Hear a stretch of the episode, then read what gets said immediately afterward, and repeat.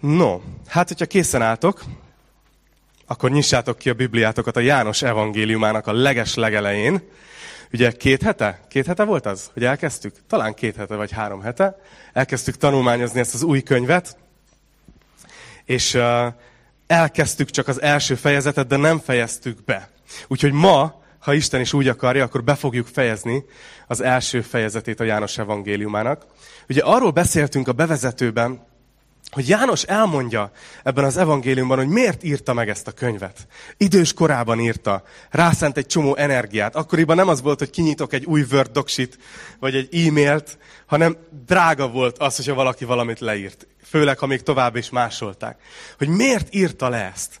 És János azt mondta nekünk, hogy ő azért írja ezt le, hogy ezen keresztül mi higgyünk Jézus Krisztusba, és ebben a hitben életünk legyen. Az az igazi, bőséges élet, amire teremtve lettünk. És ugye beszéltünk erről, hogy, hogy miért van ez, hogy sokszor azt tapasztaljuk az életben, hogy annyira nem éljük meg mindig a teljes életet. Úgyhogy János ebben szeretne nekünk segíteni, és lehet, hogy furának tűnhet egyébként, de én elgondolkozok néha, hogy milyen fura bogaraknak tűnhetnek a keresztények. hogy így összejárnak hétről hétre, képesek maszkban ülni, értitek? Azért, hogy tanulmányozzanak egy több ezer éves könyvet. Hogy ezt miért csináljuk? Néha elgondolkozok ezen, máskor nem kell elgondolkoznom, mert a YouTube-on a kommentelők segítenek eszembe juttatni, hogy mekkora... Jó, akkor most nem mondom, hogy konkrétan hogy szokták írni, de szóval nem éppen értelmes dolog, amit csinálunk. De azért csináljuk ezt, azért tanulmányozzuk a Bibliát, mert, mert valójában, ha megfigyeltétek, az életben szinte minden fejben dől el. Ha megismered az igazságot valamiről, akkor az megváltoztatja a cselekedeteidet, megváltoztatja az életedet. És ugyanezért, hogyha megismerjük az igazságot Istenről, hogy ő milyen, hogy ő hogy gondolkozik rólunk, Megismerjük az igazságot magunkról, hogy kik vagyunk, hogy hogy illeszkedünk a nagy tervbe, az életről, hogy mi a célja és az értelme, akkor, akkor felszabadulunk, hogy azt az életet élhessük, amire teremtve lettünk. Úgyhogy ezért tanulmányozzuk a Bibliát. Ami nekem nagyon érdekes viszont, ezt nem mondtam a legutóbbi alkalommal, hogy János szeretné feltárni előttünk ezt, hogy, hogy hinnünk kéne Jézusban, de nem azt teszi, hogy ad nekünk 15 pontot, hogy miért kéne hinnünk. Vagy hogy beszél a teljes életről, és azt mondja, hogy na, 10, 10, 10 pontba tudom összefoglalni az igazságot, mert mi ezt így közelítenénk meg, nem? Tivadar biztos. Szerintem te biztos írnál is. Nem, nem biztos, hogy írnál listát. De ő ehelyett elkezd egy történetet mesélni. És azt reméli, hogy ahogy mi belekerülünk, visszük ezt a történetet a szívünkben, így részévé válunk, megértjük az igazságot a szívünkkel elkap minket az igazság, és hinni fogunk. Úgyhogy egy történetet veszünk végig majd itt. Kicsit az elmúlt alkalommal is belevágtunk, de ma tényleg belevágunk itt a, a történésekbe. Ugye legutóbb ott hagytuk abba, hogy Jézus maga még nem lépett színre. János az egy nagy mestere volt annak, hogy így építette a feszültséget. Hogy hát, hogy, hogy várjuk azt, aki mindjárt színre lép. Várjuk azt, hogy Jézus mindjárt színre lép. De a mai részben valóban színre is fog lépni. Ott hagytuk abba, hogy keresztelő Jánost láttuk, aki ott merítette be az embereket, keresztelte az embereket, ugye a Jordánban, és az emberek jöttek hozzá, ő pedig, ő pedig hirdette, hogy térjetek meg, mert elközelített az Isten országa. És a legutóbb, amit néztünk, hogy a farizeusok küldtek néhány embert, hogy lecsekkolják, hogy, hogy néhány kérdést feltegyenek. És már mondtam múlt héten is, hogy ez kicsit ilyen igazoltatás, Hát lehet, hogy ma is igazoltatnának egy ilyen embert, aki tudod, így méz van a szakállán, és a sáskalábak, hogy ugye erdei sáskát evett, meg, meg erdei mézet, meg sáskát. De a lényeg az, hogy kérdezik tőle, hogy, hogy mit csinálsz, ki vagy te? És ő nagyon határozottan azt mondta, hogy nem, én vagyok a Krisztus. De gyakorlatilag a válaszának ez a lényege. Ezt mondja keresztelő János, hogy én azért vagyok itt, hogy felkészítsem az embereket Jézus érkezésére hogy amikor majd eljön, akkor felismerjék. Úgyhogy itt, itt hagytuk abba, és a következő vers, az 1.29, tehát a 29. vers, az úgy kezdődik, hogy másnap. Tehát közvetlenül itt vesszük fel az eseményeket. Nézzétek! Másnap János látta, hogy Jézus hozzájön, és így szólt. Íme az Isten báránya, aki elveszi a világ bűnét. Ő az, akiről azt mondtam, utánam jön egy férfi, aki nagyobb nálam, mert előbb volt, mint én. Én nem ismertem őt, de azért jöttem, és azért keresztelek vízzel, hogy ismerté legyen Izrael előtt. Így tett erről bizonyságot János. Láttam. Láttam, hogy a lélek leszállt az égből, mint egy galamb, és megnyugodott rajta. Én nem ismertem őt, de aki elküldött engem, hogy vízzel kereszteljek, ő mondta nekem, akire látod, hogy leszáll a lélek, és megnyugszik rajta, ő az, aki szent lélekkel keresztel. Én láttam, és bizonyságot teszek róla, hogy ő az Isten fia. Micsoda bizonyságtétel keresztelő Jánostól. Micsoda, nem tudom, gondoljatok bele velem egy kicsit ebbe. Hogy milyen nap lehetett ez keresztelő János életében. Keresztelő János ezen a ponton kb. 30 éves. Az egész élete, az egész szolgálata arról szólt, hogy felkészítse az embereket Jézus érkezésére. És hogy bejelentse, hogy ő az. Kicsit olyan, nem tudom, hogy láttátok a Netflixen van a, a Két Pápa című film, vagy olvastátok-e. Ugye a pápa választásról is szól, van benne kétszer is ilyen jelenet. Ugye egyszer, amikor Benedeket, egyszer, amikor Ferenc, Ferencet választották meg. És van ez a pillanat, amikor ugye az egész, az egész Szentpéter tér tele van emberekkel, hiába esik az eső, és az emberek várják, hogy akkor most fekete füst száll majd fel a Sixtus kápolna kéményéből, ami azt jelenteni, hogy nem sikerült új pápát választani, vagy fehér füst, ami azt jelenti, hogy van új pápa. És akkor amikor kiszáll a fehér füst, akkor elkezd a tömeg újongani, és ugye lassan elkezdődnek az előkészületek, és akkor a, várjátok, fölírtam, hogy hogy hívják, a protodiakónus, nekünk nincs protodiakónusunk, lehet, hogy kéne. Na mindegy. Szóval a protodiakonus kimegy ugye az erkére, és elmondja ezt a két latin szót, ami így szól, hogy habemus papám, ami ugye bejelenti, hogy megvan az új pápa. És utána ki is áll. Na azt most csak azért hoztam így elétek, hogy el tudjátok képzelni, valami ilyesmi keresztelő János szolgálata. Persze a pápa maga mondaná azt, hogy ő nem olyan fontos, mint Jézus, félre ne értsétek a párhuzamot, csak mint a mozzanat, hogy van valaki, akinek a szolgálata abból áll, hogy bejelent valaki mást. És keresztelő János így jelentette be Jézust. És azt olvassuk itt, hogy János nem tudta, hogy, hogy ki, ki lesz a messiás. De kapott egy jelet Istentől. Azt mondja, hogy, hogy azt mondta nekem, aki elküldött, hogy kereszteljek vízzel, hogy akire látod, hogy a galamb leszáll, és megnyugszik rajta a lélek, az az, aki Szentlélekkel keresztel. Tehát, hogy János várta ezt a pillanatot, hogy mikor lesz az, hogy valakit bemerít, és látja, hogy leszáll rá a lélek, és rajta marad. Milyen nap lehetett az, amikor, amikor jött Jézus bemerítkezni, és leszállt a lélek. És János tudta, hogy ő az. És utána Jézus még elment 40 napot a pusztába, és szerintem János alig várta, hogy mikor kerül már elő. Mikor jelenthetem be az embereknek is, hogy ő az. És ezt látjuk itt. Nem tudom, hogy nézte minden nap a partot a vízből, hogy, hogy jön már? Hol, hol késlekedik? De minden esetre jött, és bejelenti. És ez a mondat azt mondja, hogy íme az Isten báránya, aki elveszi a világ bűnét. Tudjátok, én szeretek így tempósan haladni a Bibliába, de most, most szeretnék ezen az egy mondaton egy kicsit megállni ma. Mert ez egy ez egy hihetetlen mondat. Íme az Isten báránya, aki elveszi a világ bűnét. És szeretném egy kicsit megnézni ezt a két részét, hogy mit jelent az, hogy elveszi a világ bűnét, és mit jelent az, hogy ő az Isten báránya. Kezdjük ezzel a világ bűne dologgal, jó? Nem tudom, hogy, hogy, hogy vagytok ezzel. Ma, ha kimondjuk azt a szót így bárhol a világban, hogy, hogy bűnösek az emberek, akkor azt gondolják, hogy a keresztények azt mondják, hogy mindenki csúnya, rossz, gonosz, alávaló, rossz ember. Ezt jelenteni a bűn? A bűn nem ezt jelenti. Amikor én azt mondom, hogy, hogy egy bűnös ember vagyok, akkor nem azt mondom, hogy én egy gonosz tevő vagyok. Ha bűn a Bibliában azt jelenti, hogy céltévesztés. Amikor valaki kikerül abból a, az életből, amire Isten teremtette. És ugye azt mondja a Biblia, hogy mindannyian bűnösök vagyunk. Elvesztettük azt a kapcsolatot Istennel. És ezért mindannyian céltévesztettek vagyunk. Olyan, mint hogyha, tudjátok, ezt, a, ezt az állványt, ami egy iPadnek a megtartására való, ezt én széknek akarnám használni, így lejjebb engedném, és erre a részre így ráülnék, ugye? Meddig bírná, Peti? Kipróbáljuk? Ne, nem hiszem, hogy ki fogom próbálni, de akkor, akkor nem a céljának, a rendeltetésének megfelelően használnám ezt az állványt. Céltévesztett lenne, bűnös lenne ez az állvány. De amikor a Peti iPad-jét tartja, akkor ez egy bűntelen állvány. És ugyanígy a bűn azt jelenti, hogy céltévesztés. És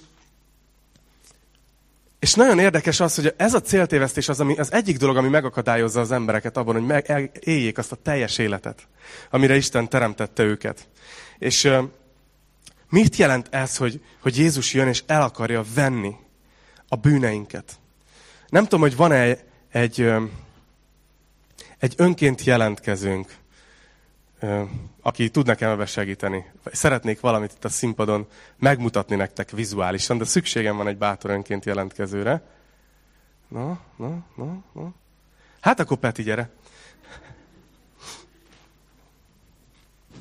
Szóval az van, hogy gondolkoztam ezen, és a, a bűn az olyan, mint egy, mint egy teher. Mindjárt instrukciókat adok, hogy mit kell tenned. Csak bevezetem a gondolatot.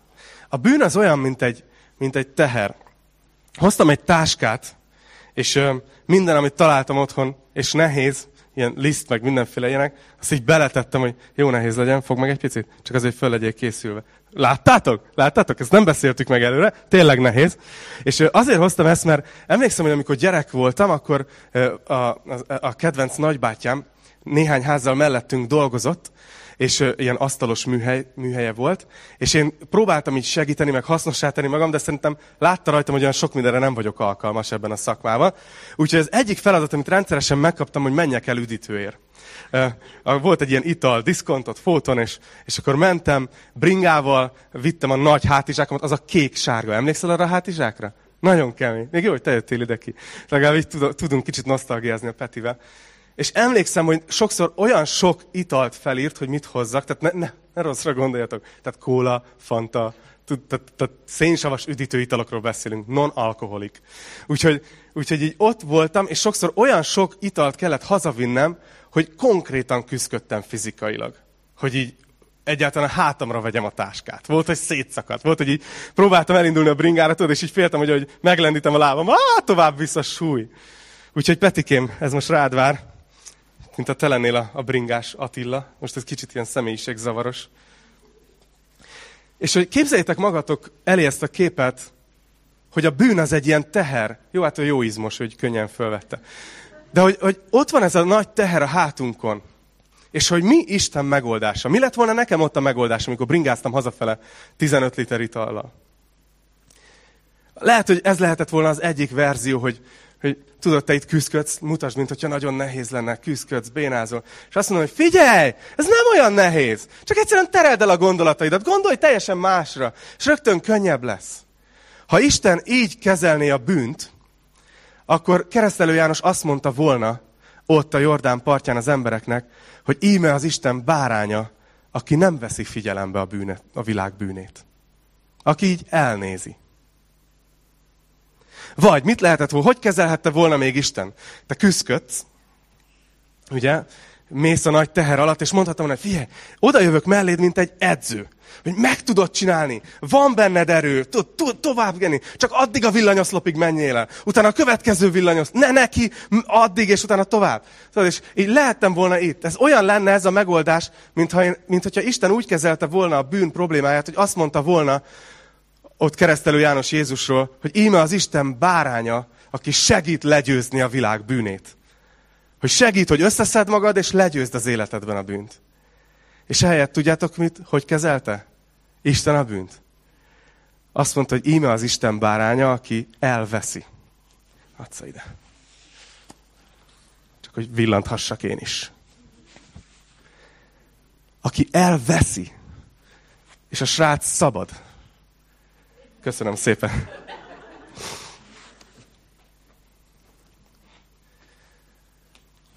Ez most úgy tűnik, hogy egy vicces illusztráció. De azért hoztam ide, és nagyon remélem, hogy ezt megjegyzitek hétközben.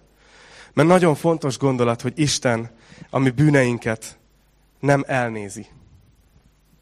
Isten, ami bűneinket nem, nem az, hogy segít, hogy legyőzzük, hanem Isten, ami bűneinket elveszi tőlünk, átveszi. Nézzétek, azt mondja az 1 Péter 2.24, hogy bűneinket maga vitte fel testében a fára. Hogy Jézus tényleg átvette a világ bűnét. És lehet, hogy vagytok itt, vagy lehet, vagytok, akik hallgatjátok online, akik még cipelitek ezt a bűnt. És lehet, hogy próbálkoztok legyőzni. Lehet, hogy próbálkoztok elterelni a figyelmeteket. De tudnotok kell, hogy Jézus Krisztus át akarja venni. Ő fölvitte a fára. És ugye mondtam, hogy két részről fogok beszélni. Remélem, hogy ez megragadt, ez a elveszi a világ bűnét. És most szeretnék egy kicsit arról beszélni, hogy miért úgy mondja keresztelő János, hogy íme az Isten báránya.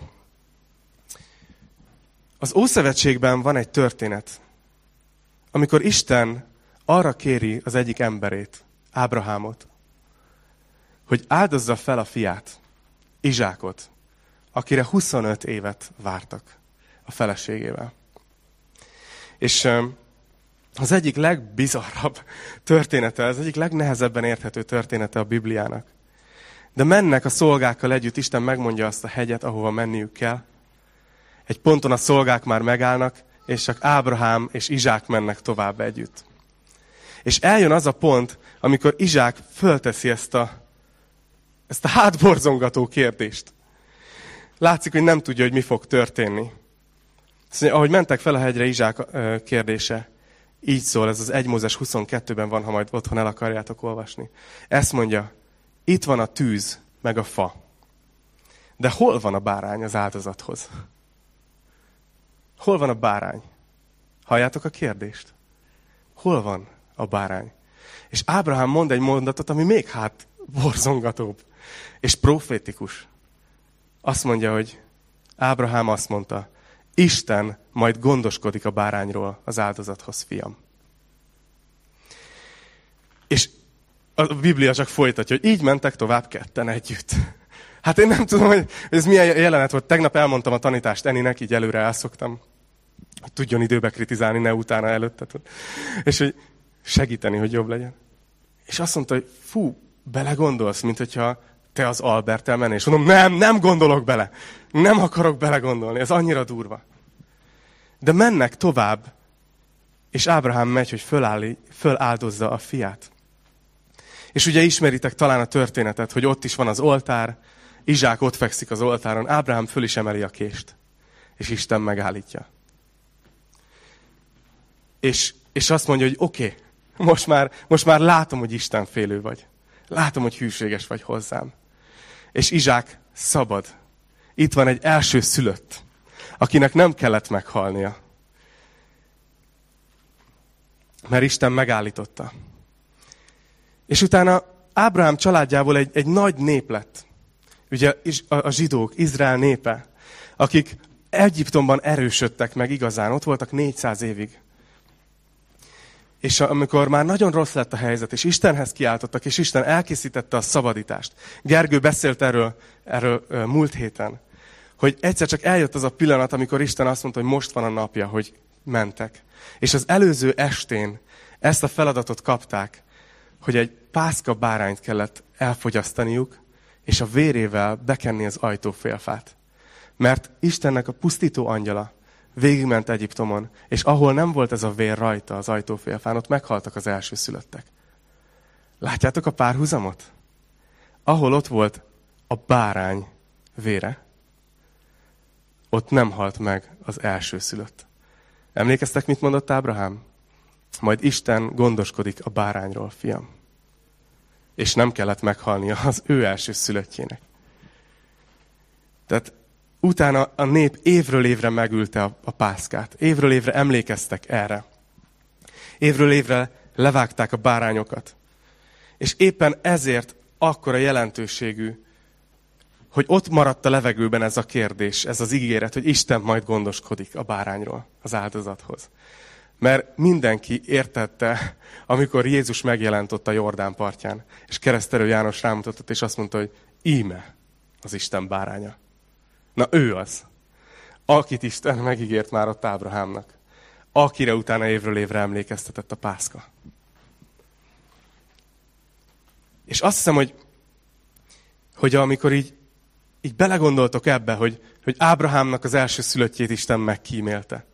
A zsidóknak az első szülöttjét a vér miatt megkímélte. És Isten a saját első szülöttjét nem kímélte meg. Akkor, akkor egy kicsit többet értünk meg az isteni szeretetből. Hogy hogy mit tett értünk. Azt mondja Róma 8.32, hogy aki a tulajdon fiát nem kímélte, hanem minnyájunkért odaadta. Hogyan ne ajándékozna nekünk vele együtt mindent? Látjátok, a teljes életről beszélünk, az igazi életről. Azt hiszem, hogy az igazi életnek ez az egyik kulcsa, amikor megértjük azt, hogy Jézus az Isten báránya, aki elvette a bűnünket. És milyen érdekes, hogy azt mondta János, egy zsidó proféta, a Jordán partján, hogy aki elveszi a világ bűnét. Hogy ez minden embernek szól, az egész világon. Na de térjünk is vissza oda a Jordán partjára, jó? Kicsit itt elkalandoztam ezzel a mondattal, de remélem, hogy erősítette, a hiteteket. Valaki ezt írja a kommentekbe, köszönöm Uram, hogy elvetted a bűnömet. Minden föl lett szegezve a keresztfára. Amen. Hát ez így van. Valaki egy smiley-t küldött. Akkor ezek szerint az ige bátorít. Másnap, 35. vers. Ismét ott állt János két tanítványával együtt. És amikor megpillantotta Jézust, aki arra járt, így szólt. Íme az Isten báránya. Szóval úgy tűnik, hogy keresztelő János ebbe így nagyon belejött. Hogy akárhányszor Jézus arra járt, mindig rámutatott. Íme az Isten báránya. Ő az. Ő az, akit vártunk. És gondolkoztam ezen, hogy, hogy milyen, milyen durva, hogy János ezt meg tudta tenni. Ekkorra Jánosnak már egy nagy szolgálata volt. Sokan követték. Itt olvassuk, hogy voltak tanítványai. Én nem nagyon találkoztam olyan nagy szolgálatot vezető emberrel, aki így valaki másra irányítaná a figyelmet. Általában mindenki szereti azért házon belül tartani az adatbázist. És János egy az egybe rámutat Jézusra, és azt mondja, hogy őt, őt kövessétek. Úgy tűnik, mintha János számára nem veszély volt, hogy az emberek elkezdik majd ő helyette Jézust követni, hanem ez volt a cél. És ez is történt, nézzétek! Tehát ezt mondta, hogy íme az Isten báránya. 37. vers, meghallotta a két tanítvány, hogy ő ezt mondta, és követték Jézust. Szóval bekövetkezett. Tehát keresztelő János két tanítványa elkezd menni Jézus után. Én úgy képzelem el, hogy Jézus ott elsétált, János így rámutat, hogy ő az Isten báránya, és a két tanítvány meg elkezd utána menni. Elkezdik követni. És nem tudom, mi járt a fejükbe, hogy hú, valahogy el kéne kezdeni ezt a beszélgetést. Vagytok így időnként? Hogy valakivel szeretnétek beszélni, de ho- hogy kezdjem? És uh, lehet, hogy gondolkoznak, hogy így mit, tudod, hogyan szólítsák meg, de fordítva történik. Azt mondja, hogy Jézus megfordult, és amikor látta, hogy követik őt, megszólította őket. Mit kerestek? Milyen kérdés? Milyen mély? Milyen fontos kérdés? Hiszen minden ember keres olyan sok mindent az életben. És Jézusnak ez az első kérdése keresztelő János két tanítványához, hogy, hogy mit kerestek? És ők pedig nagyon felkészültek. Aztán ők pedig ezt válaszolták. Rabbi, ami azt jelenti mester. Hol laksz? Tehát, hogy csak egy, csak egy tipp azoknak, akik esetleg, nem tudom, párkeresésbe vagytok. De, de nem, még az se kell hozzá. Ha új emberrel, új kapcsolatot tehát veszel fel, egy barátság, egy üzleti kapcsolat, nem az az első kérdés, hogy kérem a lakcímkártyádat. Tehát, hogy ez, ez később jön, de ők ezzel tudtak itt előállni. Ennyire futotta. De, de Jézus nem lehet kizökkenteni. Azt mondja, ő így szólt, jöjjetek, és meglátjátok. Egyből meghívta őket. Elmentek tehát, és meglátták, hogy hol lakik, és nála maradtak azon a napon, mint egy délután négy óra volt. A kettő közül, akik ezt hallották, Jánostól, és követték őt, András, Simon Péter testvére volt az egyik. És itt kívánkoznak kérdés, hogy de ki volt a másik. És itt látunk egy dolgot, amit majd folyamatosan látni fogunk a János evangéliumában, hogy János magát soha nem akarja megnevezni. Mindig úgy mondja, hogy a tanítvány, akit Jézus szeret, a másik tanítvány. Itt, itt csak azt mondja, hogy az egyik az András volt. Nagyon valószínű, a másik János. Nem tudjuk biztosan, de még azt is tudja, hogy hány óra volt ekkor. Szóval valószínű, hogy ő volt az. És ezzel elkezdődik egy rész, ahol János leírja nekünk, hogy hogyan kezdték el az első emberek követni Jézust. És szeretném, hogyha e- ezt figyelnétek meg, ahogy most itt végig fogunk menni ezen. Hogy mennyire más mind a négy eset, és mégis mennyire hasonló. Mennyire különböző emberek voltak, mennyire különböző volt az útjuk Jézushoz, de mégis mindannyian ott kötöttek ki. Ugye itt van például András, és ez a másik tanítvány, most egyelőre kezeljük őt Jánosként, jó? Ha tévedek, akkor majd helyre leszek téve. ők, őróluk úgy látszik, hogy, hogy valahogy kereső emberek voltak, mert, mert bekapcsolódtak keresztelő János szolgálatába, mozgalmába. Ott voltak, ők János tanítványai voltak. Tehát ők, ők már azért belegázoltak abba a vízbe. Ők, ő, nekik eléggé fontos volt a lelki dolgok, Isten, és így próbálták keresni, valószínűleg várták a messiást. És őket Jánosnak a nyilvános szolgálata irányította Jézushoz. Hogy amikor János, keresztelő János rámutatott, hogy íme az Isten bárány, akkor ők elkezdték követni. Aztán úgy tűnik, hogy Andrásnak ez elég meggyőző, ugyanis ezt olvassuk a 41. versben. Ő, mihely találkozott a testvérével, Simonnal, ezt mondta neki, megtaláltuk a messiást. Ami azt jelenti, felkent. És oda vitte Jézushoz, aki rátekintve így szólt, te Simon vagy, Jóna fia, téged kéfásnak fognak hívni. Ami azt jelenti, kőszikla. Szóval Andrást és Jánost láttuk, hogy hogy jöttek Jézushoz, mi történt.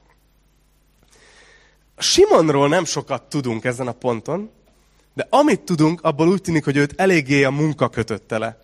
Eléggé egy földhöz ragadt emberke volt.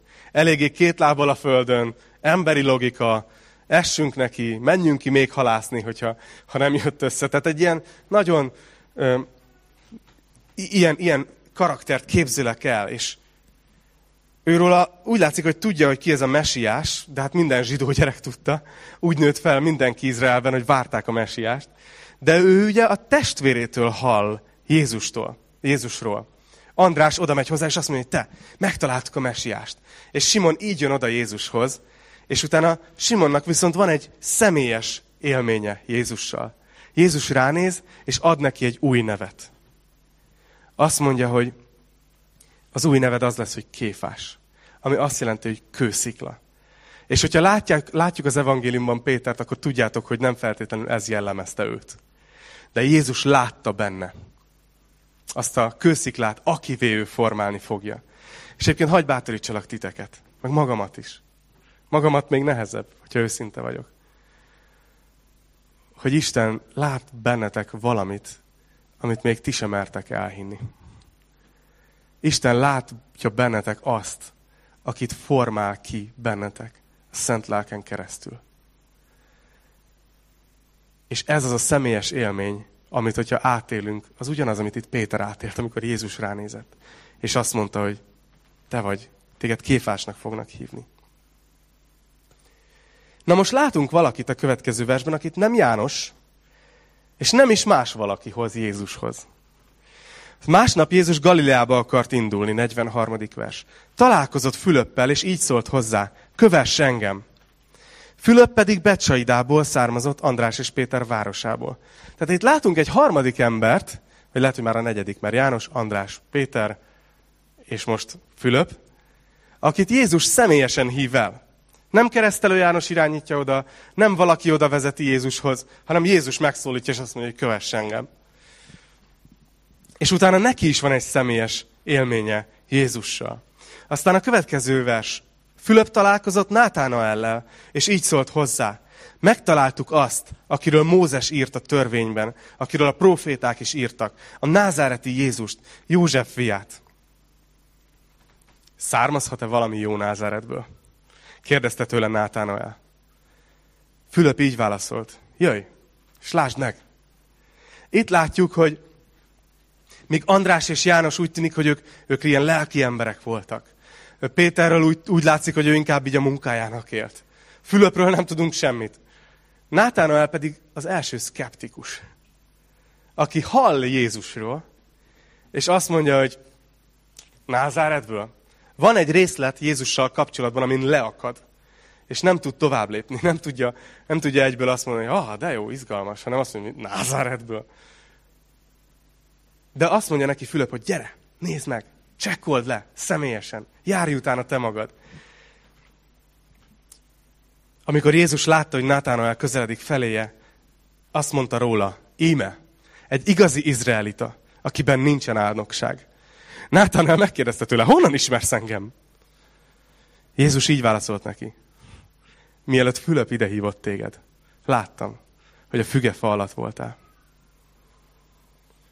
Sok találgatás van erről, hogy, hogy mi, mi történhetett ott a fügefa alatt. Vannak, akik azt mondják, hogy lehet, hogy ilyen fügefák alatt volt az imádkozás helye. Hogy ez a házaknak a nem látható részén volt, ahol titokban az emberek olvastak és imádkoztak. Ne, nem találtam erre olyan túl meggyőző magyarázatot, de az biztos, hogy valahogy ez az információ, hogy Jézus ezt tudja, hogy Fülöp a fügefa alatt volt, ez, Nátánál, bocsánat, ez rá olyan hatással van, ami, ami durva, nézzétek. Mikor ezt mondja Jézus neki, Nátánál így szólt hozzá. Mester, te vagy az Isten fia, Izrael királya. Nem tudjuk, hogy mi történt ott a fügefa alatt, de Nátánaelt meggyőzte. Jézus így válaszolt neki. Mivel azt mondtam neked, hogy láttalak a fügefa alatt, hiszel? Ennél nagyobb dolgokat fogsz látni. És hozzátette, bizony, bizony, mondom nektek, meglátjátok a megnyílt eget és az Isten angyalait, amint felszállnak és leszállnak az emberfiára. Szóval látjátok, itt látunk négy fajta utat. Valaki már benne volt egy, egy mozgalomban. Valaki a munkájának élt. Valakit Jézus csak úgy személyesen elhívott. Valaki, valaki szkeptikus volt, és nem csatlakozott keresztelő János mozgalmához, pedig ismerte az írásokat. Látunk négyféle embert, látunk négyféle utat, ahogy Jézushoz jönnek. Hogy valakit keresztelő János irányít, valakit más hív, valakit Jézus szólít meg. De a közös bennük az az, hogy minden négyen Jézusnál kötöttek ki. És hogy volt egy személyes élményük Jézussal, ami az ő tanítványaivá tették őket. Úgyhogy szeretném egy kicsit így áthozni így a gyakorlatba. Most így látjuk így a János evangélium elején, hogy amit ígért, ígért János nekünk, hogy ebből az evangéliumból meg fogjuk látni, hogy mi az igazság, hogy az igazság szabadá fog tenni minket. Az már itt történik. Beszéltünk arról, hogy Jézus elveszi a bűneinket, mert ő az Isten báránya. Látjuk azt, hogy az igazi teljes életnek a titka az, hogy valaki Jézusnál köt ki, és majd ő megválaszolja a kérdéseket. De mit kezdjünk ezzel mi itt, 2020-ban? Itt Magyarországon. Ez még ma is történik szerintetek? Ez még ma is folytatódik, hogy ez még ma is igaz, hogy, hogy a teljes életnek az az egyik kulcsa, hogy Jézus elvette a bűnünket? Ez még ma is igaz, hogy a teljes életnek a kulcsa az, hogy, hogy vele valahogy kapcsolatba kerülünk? Én, én hiszem, hogy igen. És azt hiszem, hogy még ezek az utak is bátoríthatnak minket.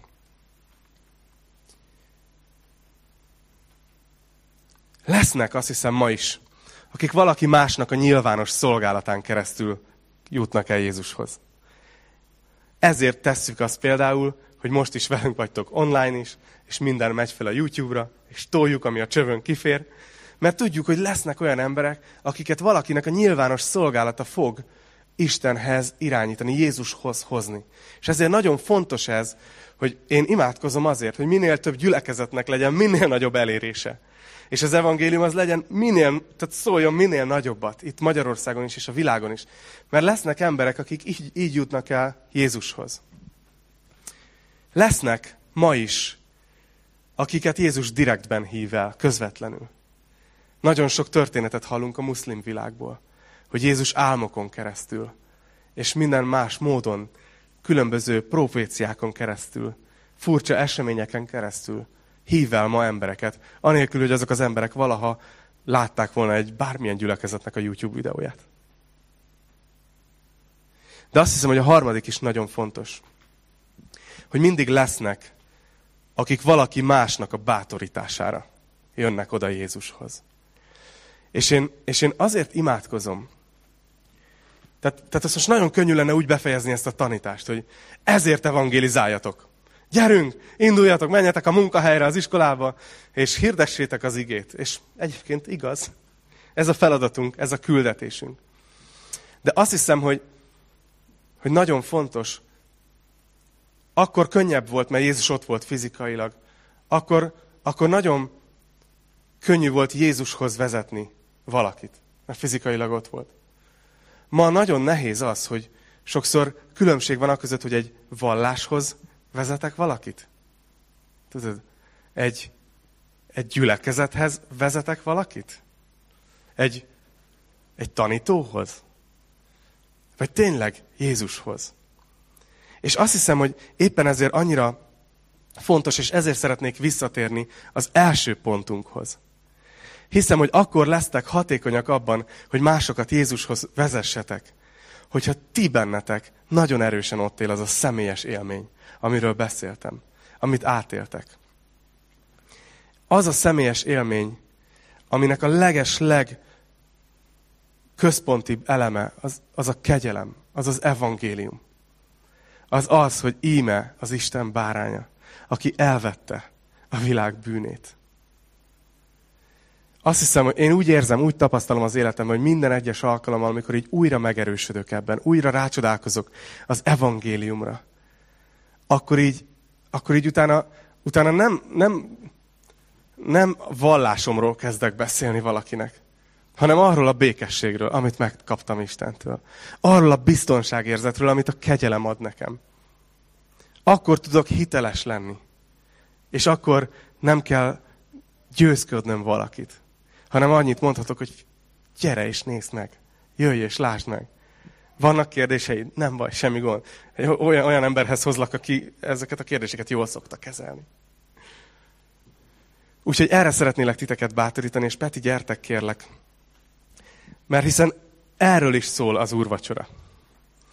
Erről is szól az, hogy minden héten Jézus parancsának engedve mi megtörjük a kenyeret, és és isszuk a poharat.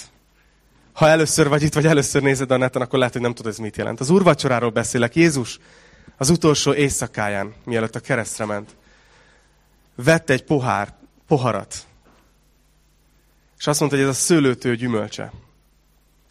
És azt mondta, hogy ez az én vérem, ez a vér az új szövetség, amely ti értetek kiontatik. Ezt tegyétek, amikor rám akartok emlékezni. És utána vette a kenyeret, és azt mondta, hogy ez a kenyér az én testem, amely értetek töretik meg. És ez történt utána a kereszten, hogy az ő vére kifolyt, az ő teste megtört. És ott a, a kereszten látjuk meg az evangéliumot a maga tisztaságába. Azt mondja az ige, hogy, hogy Isten abban mutatta meg a hozzánk való szeretetét. Miben? Abban, hogy elfújta fölöttünk a koronavírust? Abban, hogy, hogy rendezte az anyagi helyzetünket? Ebben mutatta meg Isten a szeretetét? Nem azt mondja, Isten abban mutatta meg a hozzánk való szeretetét, hogy Krisztus már akkor meghalt értünk, amikor bűnösök voltunk. Íme az Isten báránya, aki elveszi a világ bűnét. És míg ott Ábrahámnál megállt a kés, a Golgotánál nem állt meg. És Isten az ő egy szülöttjét adta oda. Érted? és értem. Azért, hogy, hogy azt az életet élhessük. Hogy örök életünk legyen. Hogy közösségben az Istennel. Jézus tanítványaként. Megnyugodva bennünk. Benne megerősödve. Menjünk az életbe, és mondjuk másoknak is azt, hogy jöjj és lásd meg. Gyere, nézd meg. Úgyhogy arra bátorítalak ma titeket, hogy, hogy veszitek az úrvacsorát magatokhoz. Most nem fogjuk körbeadni a tálcát, hanem akik előkészítették, körbeviszik, és vegyetek le nyugodtan magatokról. Hogyha hisztek Jézus Krisztusban, akkor ez nektek szól. De arra bátorítalak, hogy, hogy így mondjátok magatok elé akár, hogy íme az Isten báránya, aki elvette az én bűnömet. Hogy erősödjetek meg ebben újra. Utána lesztek erősek arra, hogy menjetek, és hirdessétek az evangéliumot másoknak. Úgyhogy gyertek, imádkozzunk.